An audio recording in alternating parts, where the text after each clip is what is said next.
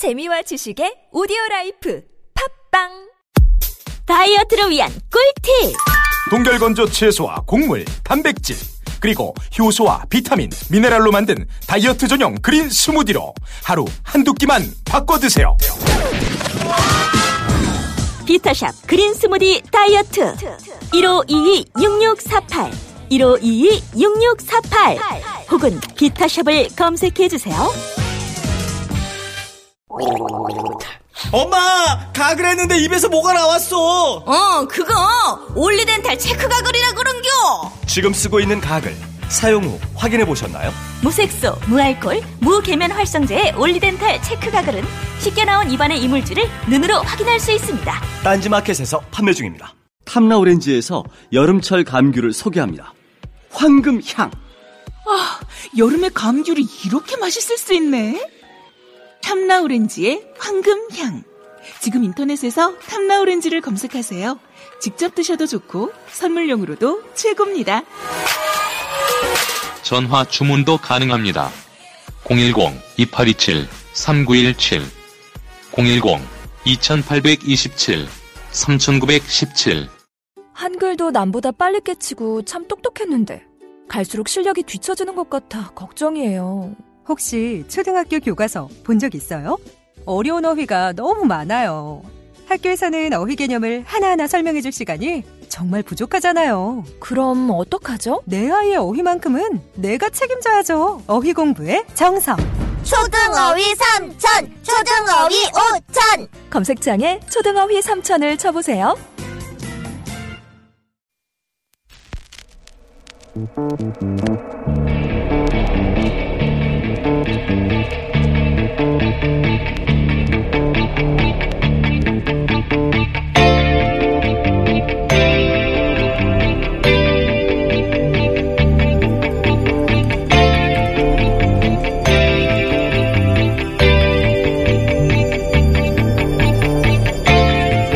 안녕하세요. 김호준입니다.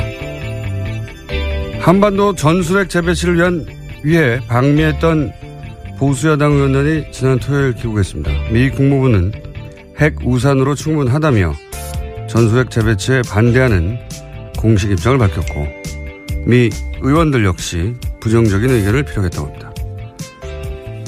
야당이 자신들의 요구를 미국에 적- 직접 전달하는 외교적 노력은 그 자체로 평가받을 일이죠.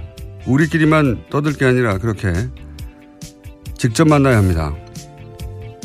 야당은 전술핵 재배치를 반대했던 문재인 정부에 대해 어이없는 안보관, 안보 무능, 안보 포기, 김정은의 기쁨조라고 연일 맹비난해왔습니다. 그럴 수 있습니다. 그럼 전술핵 재배치를 반대하는 미 정부에 대해서도 온갖 표현을 동원해 비판해야 앞뒤가 맞는 거 아닙니까? 전술핵 소유 당사자가 미국입니다. 전술핵 내놓으라고 때를 쓸 상대는 문재인 정부가 아니라 미국이에요. 혈맹국이 이렇게 원하는데 왜 안 주냐며 미 국무부 앞에서 하다못해 항의 성명이라도 내고 돌아와야 하는 거 아닙니까? 전술핵에 나라의 운명이 걸렸다면서 왜 정작 미국에 대해서는 아무 말 못하, 못합니까? 미 대사관 앞에 가서 주먹이라도 휘둘러야 하는 거죠. 예.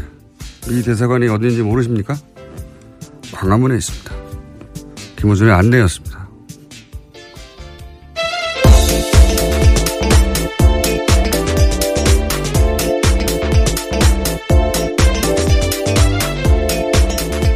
시사인의 김은지입니다.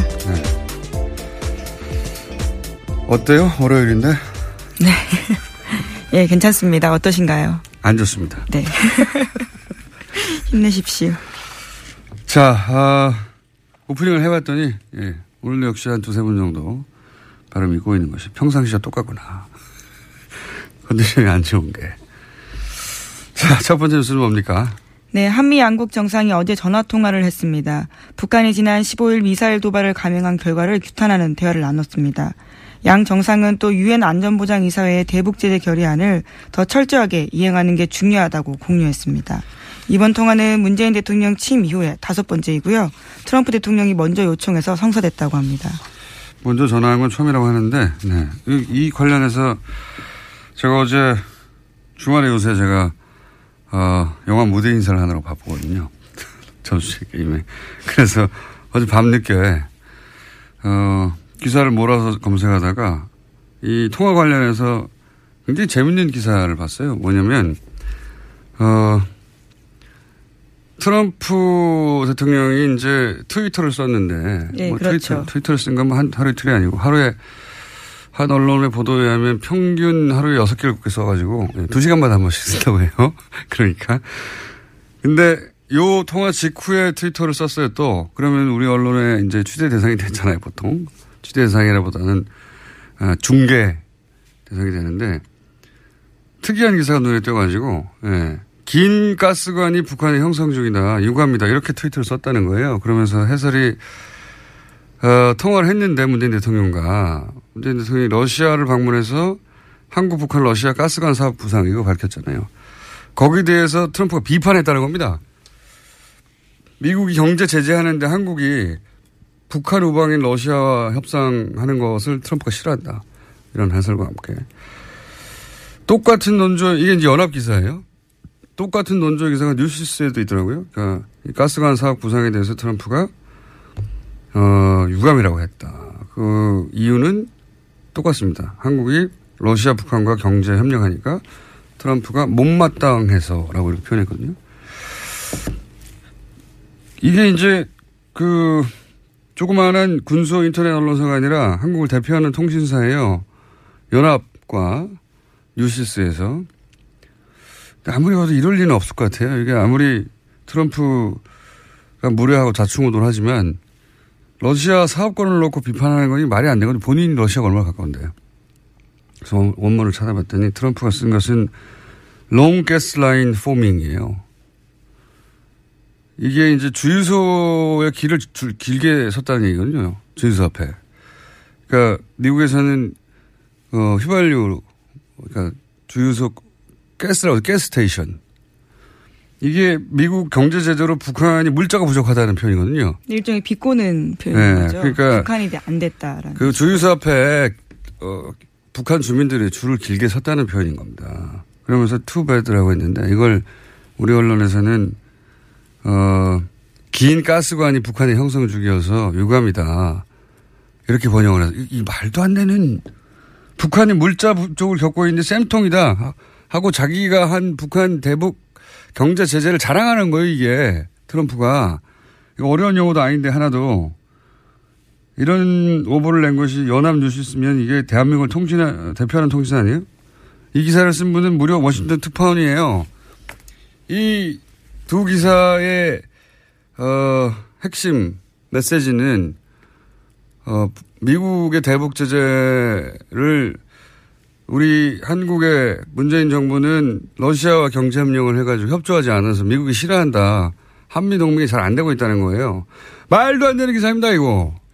예, 그에 대해서 아침에 하태경 의원도 지적을 했는데요. 언론들이 문재인 대통령에게 사과해야 될 것 같다라고. 하태경 의원이 오역이라고 지적을 했습니다. 그런 지적을 했어요? 네. 비슷한 취지 이야기인데요. 오역이다라고 확실하게 이야기한 거죠. 아니, 영어를 잘하시나 봅니다. 아니, 영어를 잘하나 못하나의 차원이 아니라 미국 특파원을 할 정도로 이걸 모른다는 게 말이 안 되는 것 같은데. 롱 가스라인 포밍 어 저는 그래서 뭐 소위 말해서 이제 우리 언론들이 어 하도 자기들끼리 한미 동맹이 잘 안 되고 있고 트럼프가 비판적이고 이렇게만 비판해온 기사를 오랫동안 써왔잖아요. 그래서 그런 맥락에서 그런 관점에서 눈에 띄는 겁니다, 이게. 아, 참. 정말 오도 이게, 오, 이게 오버라고 봐야 될까요? 아니면 기본적으로 기자들이 이렇게 삐딱하고 왜곡된 시각으로 보고 있다고 봐야 될까요? 여하간 어, 야 이럴 수도 있구나. 예. 네, 싶었습니다. 그, 이거는 어, 제가 보기에는 크게 문제 삼을 정도예요. 네, 이번 트윗 같은 경우에는 지난 12일에 했던 대북 제재 결의안을 지칭하는 걸로 보는 게 맞다라는 해석이 네? 그렇죠. 뭐라고요? 그러니까 말씀하신 바가 맞다고요. 네. 제 말이 맞, 맞아요. 네, 어려운 네. 영어가 아니에요. 네. 어, 이걸 그렇게 보니, 그걸 한 통신사도 아니고 양대 통신사가 모두, 어, 만약 이 기사를 받아 쓴 언론사나 아니면 뭐, 이 기사를 가지고 또 새로운 2차 기사를 만들어내는 곳들이 있을 거 아닙니까? 네. 이러면 또 이제 봐라 트럼프 비판했지 않냐. 응? 한미 동맹 잘 안 되고 있어. 이런 얘기 하고 싶은 거거든요. 아 정말 바보들도 아니고. 하여튼 그런 기사가 있었어요. 뭐 하태경 의원이 이걸 새벽에 트윗을 했다고요? 네, 자신의 SNS에 오늘 오전에 올렸다고 합니다. 아직 오전? 이니까요 아침에 올린 걸로 보입니다. 아, 우리가 먼저 했어야 되는데. 네, 비슷한 시간으로 보입니다. 자, 이런 말도 안 되는 기사가 어젯 밤에 있었습니다. 자, 어, 관련해서 또 뉴스가 있습니까, 혹시? 네, 미국 언론들이 북핵 위기를 풀어가는 트럼프식 방법에 대해서 문제 제기하고 있다라는 보도도 나오고 있습니다. 워싱턴 포스트 보도인데요. 트럼프 행정부가 엇갈린 메시지를 내서 동맹국들에게 미국의 의도가 제대로 전달되지 않는다라고 지적했다고 합니다. 어디서요? 어떤 언론에서? 예, 워싱턴 포스트입니다. 뉴스 공장을 듣는 것 같아요, 워싱턴 포스트에서. 자, 뭐 그런 얘기가 나올 수 있겠죠. 하도 왔다 갔다 하니까. 그게 문제가 아니고 저는 이 양대 통신사의 오보는 이게 크게 문제 삼을 정도라고 봐요. 이게, 어, 문재인 정부를 비판할 거리가 없냐 하는 시각으로만 보지 않으면 절대 보이지 않을, 어, 절대 하지 않을 실수라고 봅니다. 예, 길지 않은 트윗 멘션인데 미, 민망한 오역을 한 거죠. 네, 롱캐스 라인 포밍. 이걸 어떻게, 러시아란 단어는 하나도 안 나오거든요, 거기에. 예. 마음이 그렇게 먹어져 있으니까 이렇게 보이는 거죠. 자, 어, 다음 뉴스는요? 네, 어제 문재인 대통령은 미국 출국을 앞두고 김명수 대법원장 후보자 인준과 관련해서 입장문을 냈습니다. 문 대통령은 사법부 새 수장 선임은 각 정당의 이해관계로 미룰 수 있는 문제가 아니라면서 조속한 국회 인준을 호소했습니다. 또 그동안 국회와의 원활한 소통이 부족했던 것 같다면서 유엔 총회를 마치고 돌아오면 각 당 대표를 모시겠다고 제안했습니다. 어, 대통령 입장에서 이렇게 말할 수밖에 없죠. 예. 지금, 어, 인준의 키는 국민당이 지고 있는데, 예.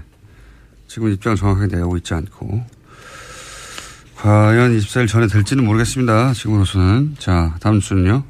예, 이명박 정부 시절 국정원 블랙리스트 계속 알려드리고 있는데요. 이번에는 연예인 블랙리스트가 아니라 방송사 주요 간부와 피디들에 대한 블랙리스트도 나왔다고 합니다.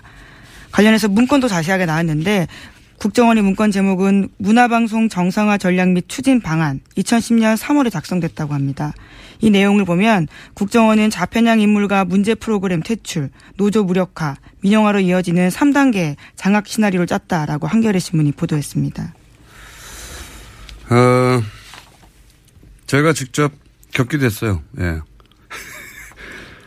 제가 MBC에서 상담 방송을 잠깐 한 적이 있거든요. 예, 이 문건에서 지적하고 있는 좌편향 인물로 꼽히신 거죠? 아니 근데 거기에 이제 보면은 어 소위 PD 예 일선 기자 어떻게 관리할 것인가 국정원에서 문건이 나왔다는 거잖아요. 제가 그 상담 방송을 진행하고 있었는데 그 상담 방송 담당 PD가 어 방송을 하던 도중에 갑자기 어, 딴 곳으로 보직 발령이 났습니다. PD 한 명이었는데.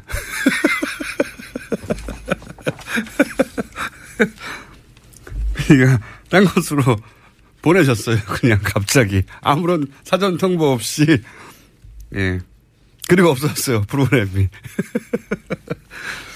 예, 제가 겪어봐서 압니다. 예. 이게 사전에, 예, 인사를 할 때 보통 이제 알게 되잖아요. 회사 내에서 내가 어디로 간다 혹은 본인이 원하는 곳으로 가기도 하고. 그리고 방송에 연출 PD가 한 명인데 그 PD를 딴 데 보내면 어떻게 합니까? 방송이 어떻게 됩니까? 갑자기 보내버렸어요. 예, 그래서. 그런 일들이 실제로 정말 2010년부터 지금까지 일어났었던 거죠. 갑자기 보내고, 예. 그분은 그 다음에는 이제 PD가 아닌 일을 했죠. PD였는데. 지금 웃습니다만은. 그리고 이제 프로그램이 없었습니다. 그 문건대로 진행됐다는 어, 게 사실이고 실제 경험하기도 했다. 야. 자, 다음 저희 오늘 게스트가 많거든요, 오늘. 예, 네. 복, 잡합니다 예, 빨리빨리 전해드리겠습니다. 네, 빨리빨리 하죠. 이명박 정부 시절 국정원이 5.18 민주화 운동가 김대중 전 대통령을 비하하는 글과 사진을 인터넷에 올린 정황도 포착됐다고 합니다. 이것을 올린 사람은 김여진, 문성근 씨의 합성 나체 사진을 올린 사람과 똑같은 아이디라고 하는데요. 구글 인터넷 사이트에서 주로 쓰는 호남 비하 발언과 5.18을 폄하하는 발언을 썼다고 합니다. 지역 감정을 대단히 적극적으로 그때 활용했었어요. 예. 근데 이런 뉴스들 계속 얘기하지만 꼭 앞에 MB 국정원이라고 토를 다는데 박근혜 국정원은 MB 국정원 시절에 이렇게 성공적이었던 되게 안 들켰잖아요. 그리고 자기들끼리는 실제로 성공적이었다고 뭐 자축도 하고 했다지 않습니까? 그걸 왜 박근혜 국정원 시절에는 안 했겠어요? 예. 자꾸 MB 국정원이라고 한정하는데 박근혜 국정원 시절에도 동일한 일이 계속 있었을 거라고 저는 추정하는 바입니다. 그런 뉴스가 이제 어, 나오기 시작하겠죠. 조만간. 네, 현재 조사가 거기에 머물러 있기 때문인데요. 거, 박근혜 정부 국정원까지도 올라갈 예정이라고 합니다. 알겠습니다. 그래서 문성문 씨가 일베 정권이라고 했었죠. 예. 그런 사진들은 일베에서만 나온 줄 알았더니 국정원이 직접 했다고. 예. 네, 그래서 국가정보원 개혁위원회가 일베로 대표되는 극우 사이트에도 과거에 국정원이 돈을 댄 적이 있는지 조사하기로 했다고 합니다. 그런 뭐랄까요? 어, 추정들 많이 했었죠. 예. 그리고 일베 유저들을 국정원에서 실제 초대해가지고 강연도 했었어요. 시계를 줬다라고 해서 네. 인터넷에 올라왔던 것도 본 기억이 납니다. 단순히 근데 그런 식으로 이제 격려하는 차원이 아니라, 예. 뒤에서 지원도 했느냐. 어, 거기까지, 어, 조사가 이루어져야 될 사안이라고 보고요. 예. 제목 정도 읽고 끝내야 될 것 같습니다. 네, 방글라데시 당국이 미얀마에서 국경을 넘어온 로힝야종 40만 명에게 이동 금지 조치를 내렸다고 합니다. 복잡한 뉴스인데, 예, 로잉야족 뉴스 계속 나오니까 저희가 오늘은 4부에서, 네. 국제뉴스에서 이 사안을 다루겠습니다. 이게 왜 뉴스가 됐냐면, 이제 앞, 앞에 굉장히 긴데, 요 뒷부분만 얘기하면, 원래 로힝야족이 이제 방글라데시 지역에서 발원한, 네, 소수민족이란 말이죠. 그런데 이제 영국이 거기다 강제 이주시켰죠. 복잡한 역사가 있습니다. 근데 이제 미얀마에서 탄압하니까 다시 방글라데시 넘어가려고 그러는데 방글라데시에서는 오지 말라고 하는 거예요. 미얀마하고는 언어와 종교가 통하지 않고 방글라데시하고는 언어와 종교가 통하거든요. 되돌아가겠다고 하는데 못 오게 하고 있는 거죠. 왜 이렇게 됐느냐. 말하자면 자기 선조들, 예? 선조들이라고 해봐야 긴 것도 아니고 100여 년 전인데 선조들 땅으로 돌아가려고 하니까 못 오게 하고 있다. 갈 데가 없어요. 예. 네, 이, 이번 문제는, 유, 이 문제는 저희가 사부에서 다뤄보겠습니다. 여기까지 하겠습니다. 시사인의 김은지였습니다. 감사합니다. 네, 바로 이어서 어, 박영선 의원 저희가 연결해 보려고 합니다. BBK 가짜 편지 사건을 다시 대정부 질의에서 수면 위로 끌어올리신 분이죠. 의원님 연결됐습니다. 안녕하십니까? 네, 안녕하세요. 아, BBK. 아, 감회가 새롭겠습니다. 의원님. 네. 예, 2007년 당시에도 사실은 BBK 최정방 공격수 중에 한 분이셨죠. 네. 자, 그런데 이제 그 대정부 질의에서 문자를 공개하셨어요. 예. 네. 어, 박영선 의원에게 사대드리며 그리고 저에겐 두 개의 카드가 남아 있다. 이런 내용의 문자를 공개하셨는데 이게 요 문자만으로는 잘 이해가 되지 않는 분들이 많을 겁니다. 어떤 문자인지 전체적으로 좀 설명해 주십시오. 왜 이런 문자가 왔고 전후 맥락이 뭔지. 그 2007년 이제 10년 전 일인데요. 어, 그 당시에 이 박근혜 전 대통령 측근들이 어, 이명박 후보가 주가 조작을 해가지고 5,200여 명의 피해자가 났고 또 600억 원의 피해를 발생시켜서 이 수백억 원을 횡령한 이 BBK의 실소유자가 바로 이명박 후보다라고 주장을 했었죠. 그런데 이 실소유자 문제가 나오니까 이제 이명, 이명박 그 후보께서 어, 나는 어, 실소유자가 아니고 어, 피해자다 이런 이제 주장을 하면서 김경준이 실소유자다 이제 이렇게 계속 주장을 하면서 그 선거를 버텼는데 네네. 이 김경준이 이제 실질적으로 입국을 하게 되지 않았습니까? 네. 어, 미국에서 입국을 하니까 이명박 후보의 지지율에 이상이 생겼어요. 네네. 어, 그러니까 그 당시에 한나라당이 어, 이 민주당이 이명박 후보에게 타격을 주기 위해서 김경준 씨를 국내로 데리고 왔다라는 기획 입국서를 주장을 하게 됐고 예. 그 주장을 뒷받침한 것이 바로 BBK 가짜 편지였습니다. 맞습니다. 그런데 이 가짜 편지를 흔든 사람은 바로 어, 당시에 그 홍준표 클린 정치 위원장이었거든요. 네네. 근데 이 홍준표 클린 위원장이 이 가짜 편지를 흔들면서 민주당과 김경준의 발언이 거짓이고 어 오히려 이것이 문제가 있다. 뭐 이런 식으로 이제 이걸 뒤집어 씌우려고 하는 하나의 일종의 그 선거에 당선될 목적으로 어 어떤 사건을 조작한 이 조작 사건이었습니다. 있죠. 맞습니다. 네, 그런데 3년 3개월 후에 이 편지의 실제 작성자가 나타나서 기자회견을 하면서 네. 이 편지는 이명박 전 대통령 가족과 측근의 부탁으로 날조됐다. 아, 네. 이렇게 이제 기자회견을 하면서 그 후에 저한테 죄송하다는 문자를 음. 보냈고요. 이분이 저한테 이제 그 죄송하다는 문자를 보낸 이유는 이 BBK 가짜 편지 사건으로 제가 이제 엄청나게 고통을 당했었었거든요. 검찰이 저를 중심으로 한 민주당이 이것을 기획했을 것이다라는 어떤 그 각본을 짜놓고 예. 어, 제 주변 저를 비롯해서 제 주변에 수사를 엄청나게 했었습니다. 네네. 그런데 이제 이게 사실이 아닌 것으로 어, 밝혀진 그런 사건이었죠. 네. 그때 이제 그, 어, 가짜 편지, 가짜 편지는 사실 좀 약하고 증거 조작을 한 것이죠, 완전히. 예. 그렇습니다. 네. 있지, 아- 있지도 않은 민주당이, 어, 어떤 조작을 했다고, 어, 그 그 조작을 했다고 주장을 하면서 검찰은 어 정봉 정봉주 전 의원을 갖다가 아, 또 기소를 하고 또 정봉주 전 의원이 이 BBK 사건으로 인해서 실형을 살게 되고 네. 이런 이제 억울한 일들이 지금 계속 벌어지게 된 거죠. 그렇죠. 뭐, 네. 선거권도 10년간 박탈된 상태고, 전봉주. 맞습니다. 네. 그런데 그 당시 한나라당에서 흔들었던 편지는 가짜라고 편지를 작성한 당사자가 당시에 폭로했지 않습니까? 신명 씨라고. 네. 어 그래서 그분이 이제 그 이 일로 고생하신 박영수 의원에게 죄송하다고 그거 내가 쓴 가짜라고 이렇게 폭로하면서 보낸 문자인 걸로 보이는데요, 그죠? 네, 네. 네. 그런데 이제 그 지난 그 대정부 질문에서 새로운 증거가 있다고 하셨지 않습니까?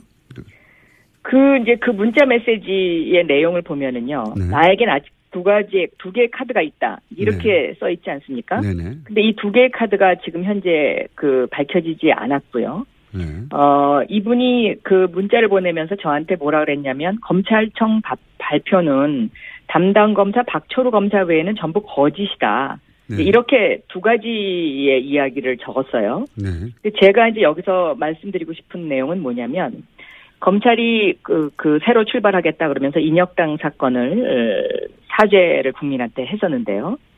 사실은 이 지금 검찰이 새로 출발하려면 바로 이 BBK 사건에 대한 BBK 사건 수사에 대한 아, 대국민 사과가 있어야 된다. 저는 그렇게 보고 있습니다. 왜냐하면 여기서의 그 검찰청 발표가 전부 가짜다라는 그 의미는 뭐냐면 그 당시에 검찰이 이 가짜 편지의 윗선은 없다라고 해서 꼬리를 잘라버렸거든요. 그렇죠.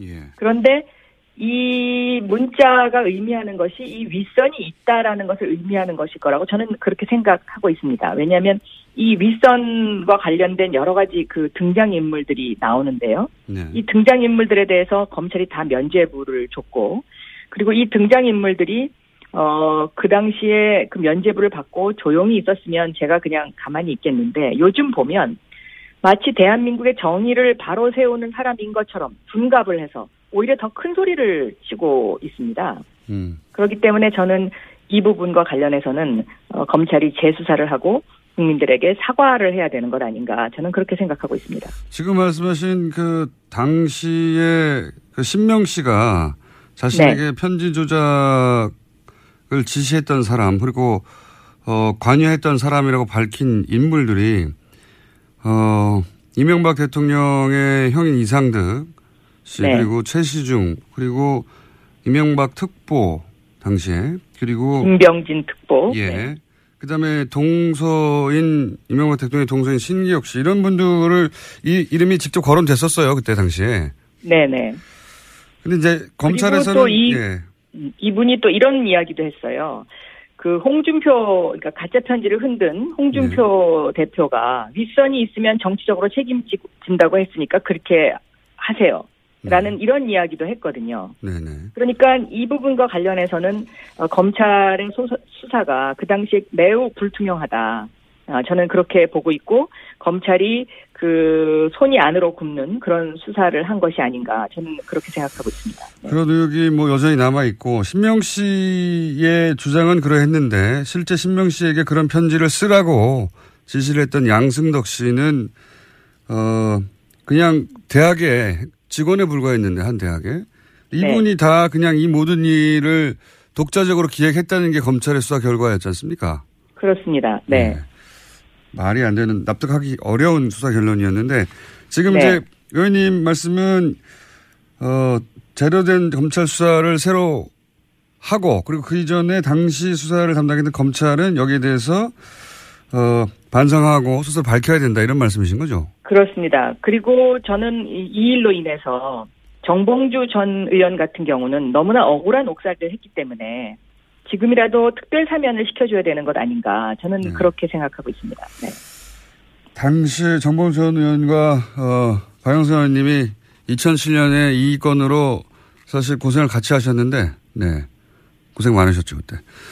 예, 그래 그렇습니다. 지금은 이렇게 웃으면서 이야기하지만 네. 그 당시는 뭐 굉장히 상황이 심각했었죠. 가족들이 다 뿔뿔이 흩어져야 되고 또 제 주변에 있는 보좌진들부터 시작해서 검찰 수사를 안 받은 사람이 없거든요. 네. 제가 알기로는 의원님도 거의 감옥 가실 뻔한 걸로 알고 있습니다.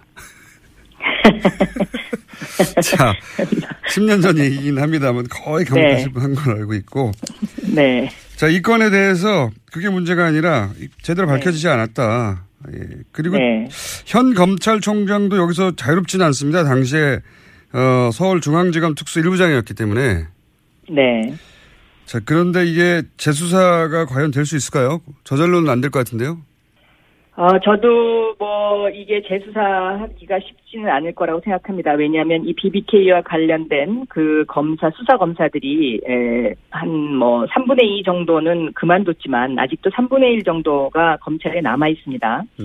그런데 이 남아 있는 그 검사들의 주장은 뭐냐면 우리가 그 당시에 정치적으로 그런 어 핍박을 받았지만 그래도 어, 무혐의, 그니까, 그, 무혐의라는 게 이제 일종의 이 가짜 편지도 뭐 윗선이 없다. 이런 정도로 무마하고 민주당을, 어, 더 수사하라는 압박이 있었고, 어, 기소, 박영선을 기소해서 감옥에 보, 보내라는 압박이 있었지만 증거가 없어서 우리가 그래도 우리 양심대로 어, 그래도 많이 노력했다. 뭐 이제 이런 주장을 하고 있는데요.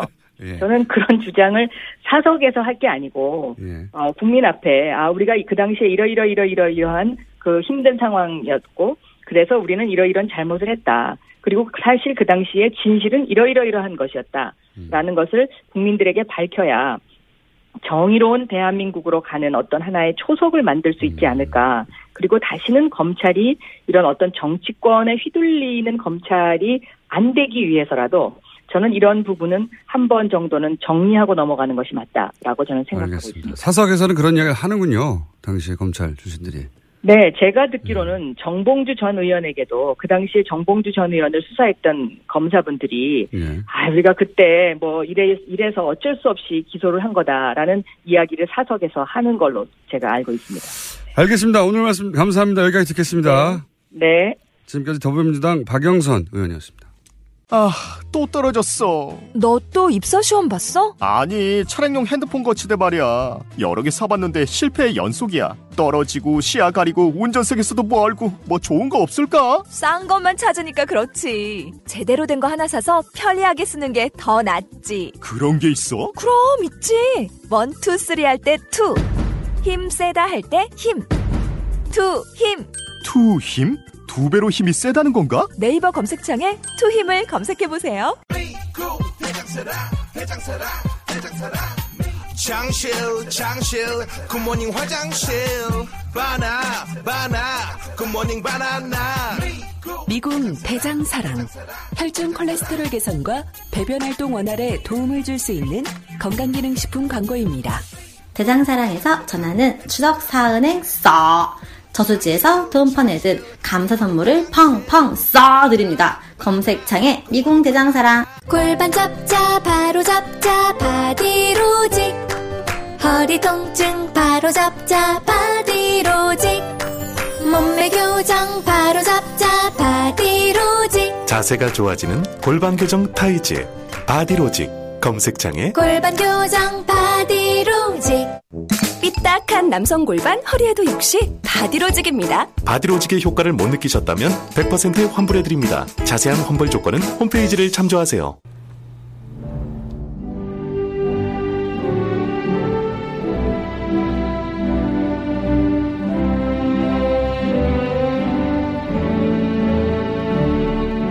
친애하는 국민 여러분 안녕하십니까 여러분의 귀염둥이 배우 MB입니다 배우 아시죠 요즘 저막 잘 나가는 거 사상 초유의 두 영화 동시 주연 하나는 저스티 게임 또 하나는 막 공범죄들 아 좀 있으면 막또 깐내가 있지 않겠느냐 그런 확신을 막 저는 막 가지고 있는 겁니다 자 그럼 그렇고 잘도 보자 에?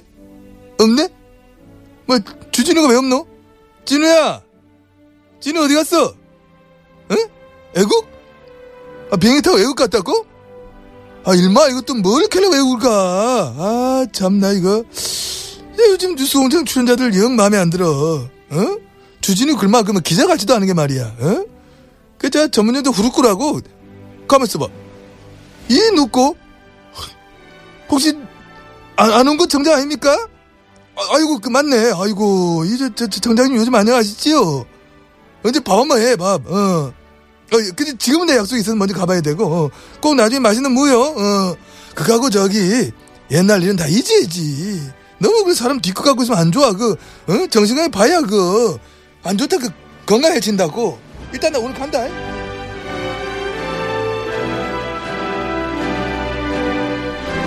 네, 지난 4주간 이명박 전 대통령 시리즈 저희가 이어오고 있습니다. 우선 스튜디오에 나와 계신 안항구 총장님 소개드리겠습니다. 안녕하십니까? 안녕하십니까? 네, 잠시 기다려 주시고요. 네.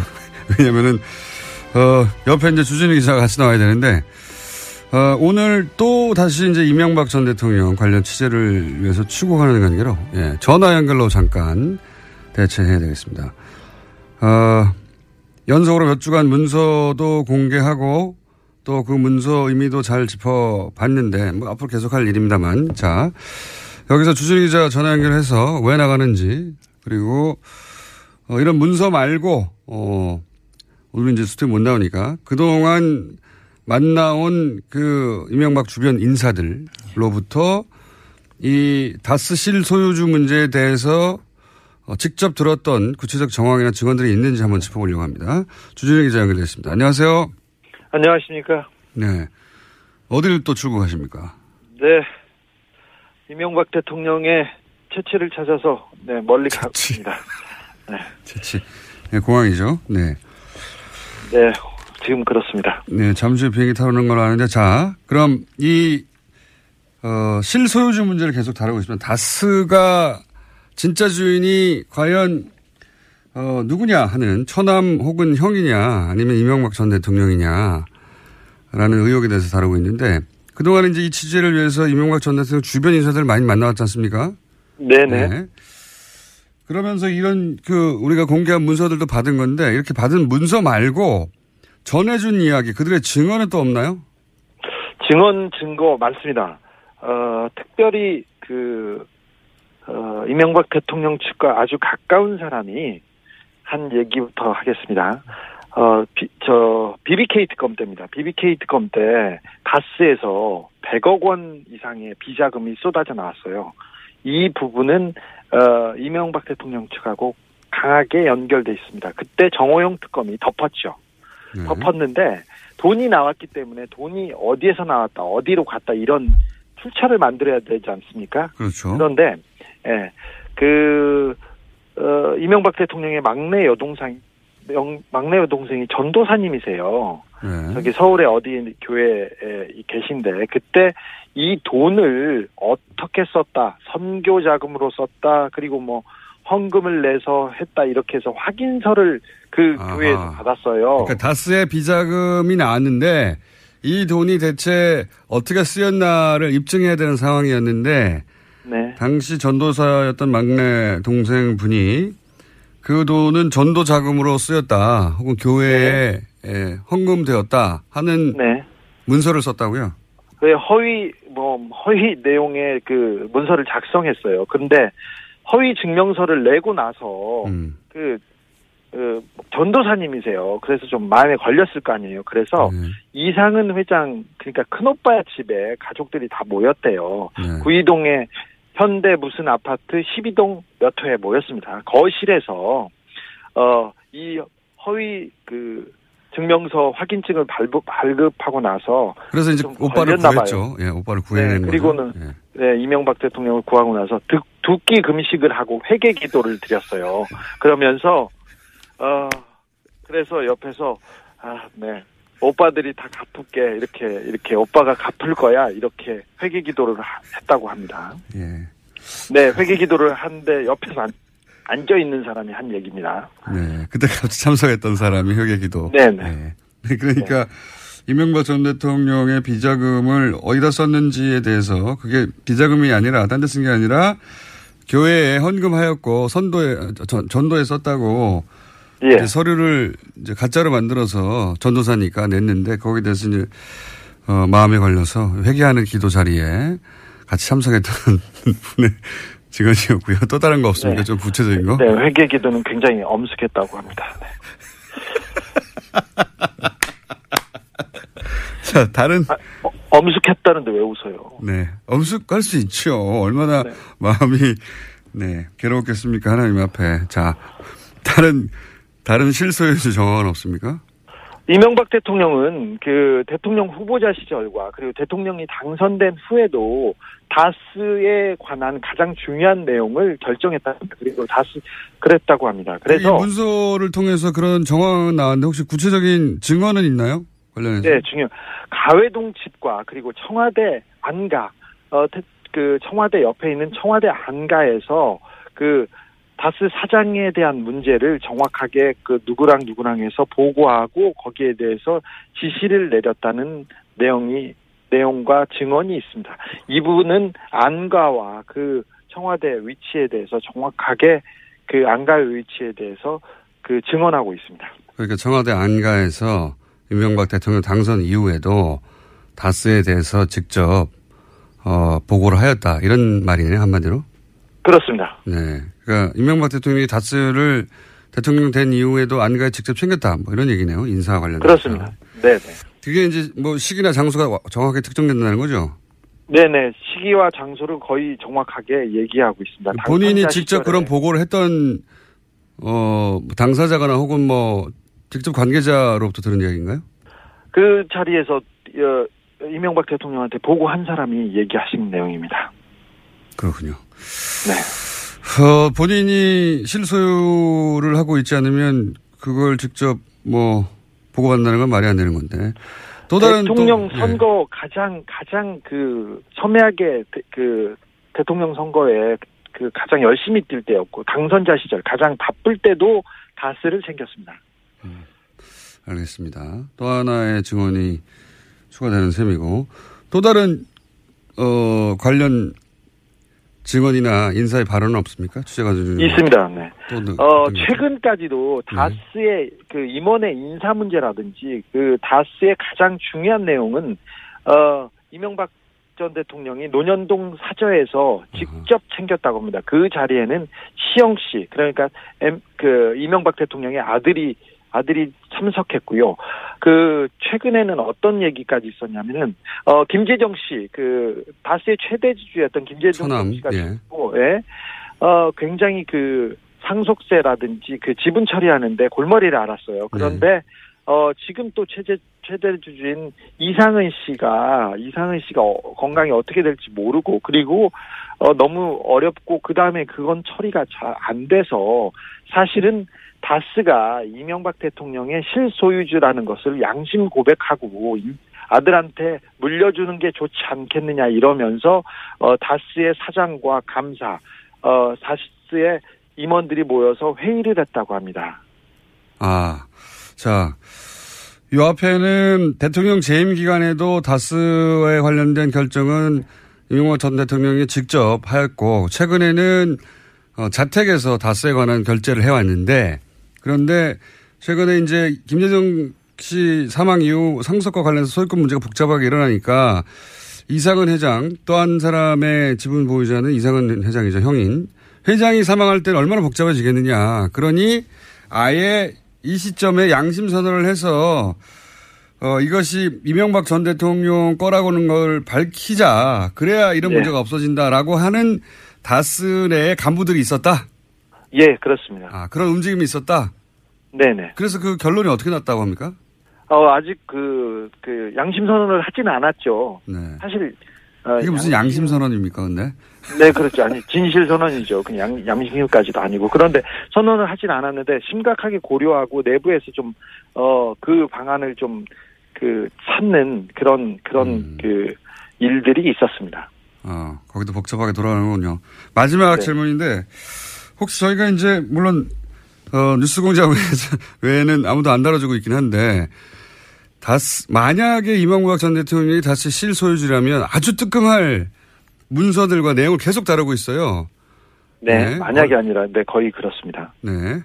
그런데 언론에서 뭐 다른 언론에서는 이제 안 다뤄주고 있긴 하지만 이 방송을 들은 관계자들은 뜨끔뜨끔 해가지고 어 뭔가 이제 반응이 있을 법도 한데 혹시 반응은 없습니까 주변에? 어, 반응이 많습니다. 특별히 이명박 대통령 주변에서 변호사들이 계속 들어가서 회의를 하기 시작했다고 합니다. 그리고 음, 다스 회사 분위기가 완전 초, 초상집이어서 어, 지금 직원들을 자꾸 다른 데 발령 내기 시작했고요. 그만둘 사람이 그 알아서 판단하라고 얘기가 내려오기도 했다고 합니다. 직원들이 거의 초긴장 상태고요. 그래서 어 문건 유출자를 색출한다고 지금 뒤지고 있고 그 다음에 다량의 그 문서 소각이 소- 문서 소각이 다스 공장 내에 있다고 합니다. 더더욱 좀 놀라운 것은 제가 10년여 어 10년 넘게 이명박 대통령 주변을 지금 취재하고 추적하고 있는데 음 제가 만나고 싶었던 사람들이 그 절대 만나주지 않았어요. 그러니까 이명박 대통령의 재산을 관리하거나 다스에서 핵심 임, 그 인물을 띈 사람들이 그런데 그 분들이 연락을 하기 시작했습니다. 그래서 어 조금씩 조금씩 진실을 말하고 있습니다. 말하기 시작했습니다. 알겠습니다. 예, 여기까지 하고요. 지금 안영구 청장님 옆에 앉아서 멀뚱멀뚱 심심하게 계시거든요. 예, 잘 다녀오시고 이번 취재 관련해서 만약에 어, 목적한 어떤 취재가 성공을 하면 현지에서 전화 연결을 한번 하기로 하고요. 바로 예. 네. 돌아오기 전에 바로 연결하죠. 하기로 하고 오늘 여기까지 하겠습니다. 감사합니다. 네. 네. 어, 안전하게 잘 다녀오시고 자 청장님 이야기 들으셨죠? 네. 주변에서도 꽤 흔들리고 있다고 하- 해요. 예. 네. 그럴 수밖에 없는 것이 잘 모르시는 분들은 잘 모르시겠지만 저희가 지금 짚고 있는 게 아주 핵심이거든요. 그렇습니다. 진짜 다스가 누구일 것인가에 대해서 핵심 문서나 핵심 직원들을 짚고 있기 때문에 당사자들은 떨릴 수밖에 없죠. 그럴 겁니다. 예. 이거 왜 기사를 안 써주십니까, 여러분? 자, 안 써주시든 말든 계속 하겠습니다. 오늘은, 어, 지난주에 그런 얘기 했지 않습니까? 실, 그, 물려주기 위해서. 네. 김재동 씨의 처남이 갑자기 사망 하고, 최대 주였죠. 49%를 소유하고 있는. 사망하고 나서 그 재산을 정상적이라면 씨 유족에게 자연스럽게 물려줘야 되는데. 그렇습니다. 이게 청와대에서 여러 가지 시나리오가 검토됩니다. 그렇습니다. 유족 의견은 하나도 없고. 예, 대안이 여섯 개나 가지고 검토하죠. 예. 문서를 저희가 확보해서 이제 어제 지난주에 분석을 했는데 아니 김재정 씨가 최대 주주고 김재정 씨가 사망했는데 왜 유족들 의견은 하나도 없고 이거를 청와대에서 검토하느냐 예. 하면서 이것을 검토한 사람이 실소유주지 김재정 씨는 실소유주가 아니라고 봐야 한다. 그렇습니다. 이런 정황들에 대해서 얘기를 해왔는데 어, 오늘 시간이 짧긴 합니다만 5분 이내로 예. 그 문서를 또 추가적으로 그러니까 이것은 김재정 씨 재산이 아닌 것 같아라고 하는 추가적인 정황이 또 있습니까? 예, 그 상속 상속, 이후. 상속 전에 이제 그 김재정 씨가 49%로 네. 그 최대 주주였지 않습니까? 네. 그 다른 분들은 변동이 없는데 네. 김재정 씨가 네, 돌아가심으로써 그 상속 유족들한테 이게 다 상속이 되고 일부는 물납을 한 물 상속 지분을 이제 세금으로 대신 내죠. 네네네. 상속세를. 상속세를 대신 내는데 그렇게 되면서 지분 변화가 일어납니다. 원래는 김재동 씨 유가족이 49%를 고스란히 가지고 있는 게 정상이죠. 그렇죠. 예. 그리고 상속세를 돈으로 내면 되는 것이죠. 네네. 그런데 이 부분에 대해서 돈을 내는 가정들이나 이런 것들을 전부 검토한 정황이 있었고요. 네, 지난주에 그 대안에 있었고요. 예. 그래서 나중에 상속, 상속 후에 지분 변화가 어떻게 일어납니까? 지분 변화가 이렇게 일어나죠. 건영미 씨라고 그 미망인이십니다. 네, 그 미망인. 분 입으로 지- 이름으로 이제 24%가 가고 되고. 그다음에 기재부로 물납한 재산이 기재부가 네네. 24%를 상속세를 주식으로 대신 내는 거. 예, 그걸 20%를 이제 가져가고. 기재부가 가져가고 그다음에 청계재단으로 5%를 이제 예, 기부를 하죠. 예. 뭐 다, 다를 기부한 건 아니니까 5%는 뭐 기부할 수 있다고 보더라도 이 상속 전에 있는 그 구조 자체도 우리가 한번 살펴볼 필요가 네. 있거든요. 그게 49%가 24, 25%로 나눠진 겁니다. 예. 네. 그리고 우선 이제 상속 전에는 그 어느 누구도 51%를 넘지 않고 있습니다. 그렇죠. 그래 그래야 이게 그 균형을 갖춰놔야지 어느 한 사람이 그 지- 기업을 지배를 할 수가 없도록 지금 구성을 그렇죠. 짜놨는데 네. 그 이후에 되면 변화가 생길 수가 있죠. 네. 그러다 보니까 그 변화를 피하기 위해서 상속 전과 똑같은 구조로 해서 보이지 않는 손에 의해서 이 기업을 지배하기 위한 구조를 짜는 것이 상속 후의 변화입니다. 음. 생각해 보면 김재정 씨 49%는 김재정 씨 미망이나 자녀들에게 가야 되죠. 가야 되는 게 정상인데 자녀들 지분이 하나도 없어요. 예. 그래서 이 부분도 상속 지분을 포기를 할 수는 있는데요. 네. 그 포기 절차를 밟아야 되죠. 예. 그래서 그 포기 절차를 밟았는지 여부도 사실은 확인을 해봐야 봐야 될. 일입니다. 그리고 자녀한테 왜 자녀한테 상속을 안 합니까? 그러니까요. 이게 말이 안 되지 않습니까? 본인이 평생 일궈온 회사인데 이거를 오히려 청계재단에는 5%를 기부하고 그 주식을 기재부에 그 상속세 대신 내긴 하면서 자식, 자식에게는 한 푼도 안 갔다는 상속을 안 했어요. 이상하죠? 네. 이상한 일이 그렇게 있고요. 그 다음에 이제 또 한 가지 이상한 점은 이제 이 상속 부동산 문제입니다. 네. 전에도 살펴봤지만 그 김재정 씨가 그 등, 김재정 씨 명의로 등기가 돼 있던 상속 재산이 한 67만 평 정도 된다고 했지 않습니까? 네네. 그 여의도 면적이 82만 평인가 그러니까 네. 엄청난 양인데 여의도보다 조금 모자란 정도예요. 예, 물론 그 안에는 지분으로 이제 있기도 예. 하고 하죠. 그래서 이거 이런 경우에도 사실은 부- 상속이 되면 그 지분이 비- 그 소유권이 이제 소유주가 바뀌어야 되지 않습니까? 그렇죠. 사망했으니까요. 사망했으니까 이제 예. 그게 그것도 똑같이 법정 상속인 경우에는 이제 미망인하고 유족들한테 그 지분 법정 지분율로 이제 상속이 돼야 되는데 그 부분에 대한 지분 비율로 어, 돼 있는지도 어떻게 상속이 됐는지 사실 소 유, 권 이름이 누구로 바뀌었는지 네. 이런 걸 한번 확인을 해야 된다는 것이죠. 실제 그 방금 주진우 기자도 얘기했지만 이 상속 과정에서 너무 복잡한 문제가 일어났기 때문에 그렇죠. 만약에 진짜 자기 그, 어, 재산이었다면 김재정 씨의 아무런 문제가 없겠는데 이렇게 복잡하게 일어났던 이유가 어 실제 소유주는 따로 있다면 실제 소유주가 자신의 지배권을 어 유지하면서 눈으로 보기에는 정상적인 것처럼 보이게 하려고 노력한 거 아닙니까? 그렇습니다. 근데 그게 너무 복잡해서 지금 아예 어 다스가 실소유주가 이명박 전 대통령이라고 양심 고백하자고 하는 내부 세력도 있다고. 예, 예. 그게 주진우 기자의 취재 결과고 아직 어 저희가 물증으로나 혹은 뭐 녹취로나 들려주지는 못했는데. 그 서류에 반영이 돼 있는 것이죠. 이런. 네.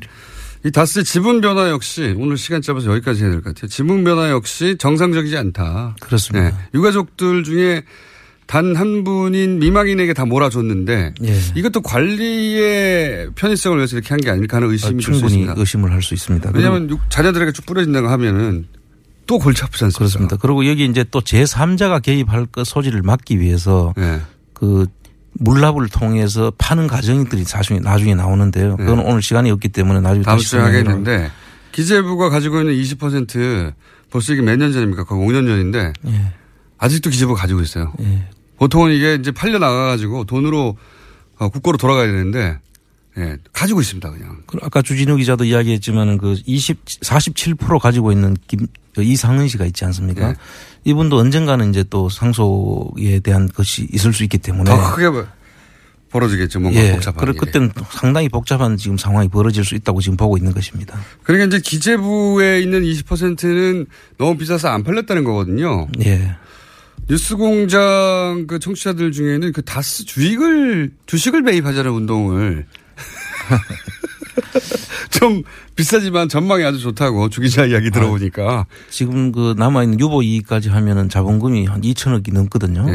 그러니까 충분히 한번 검토해 볼 예. 탄탄한. 회사예요. 예. 예.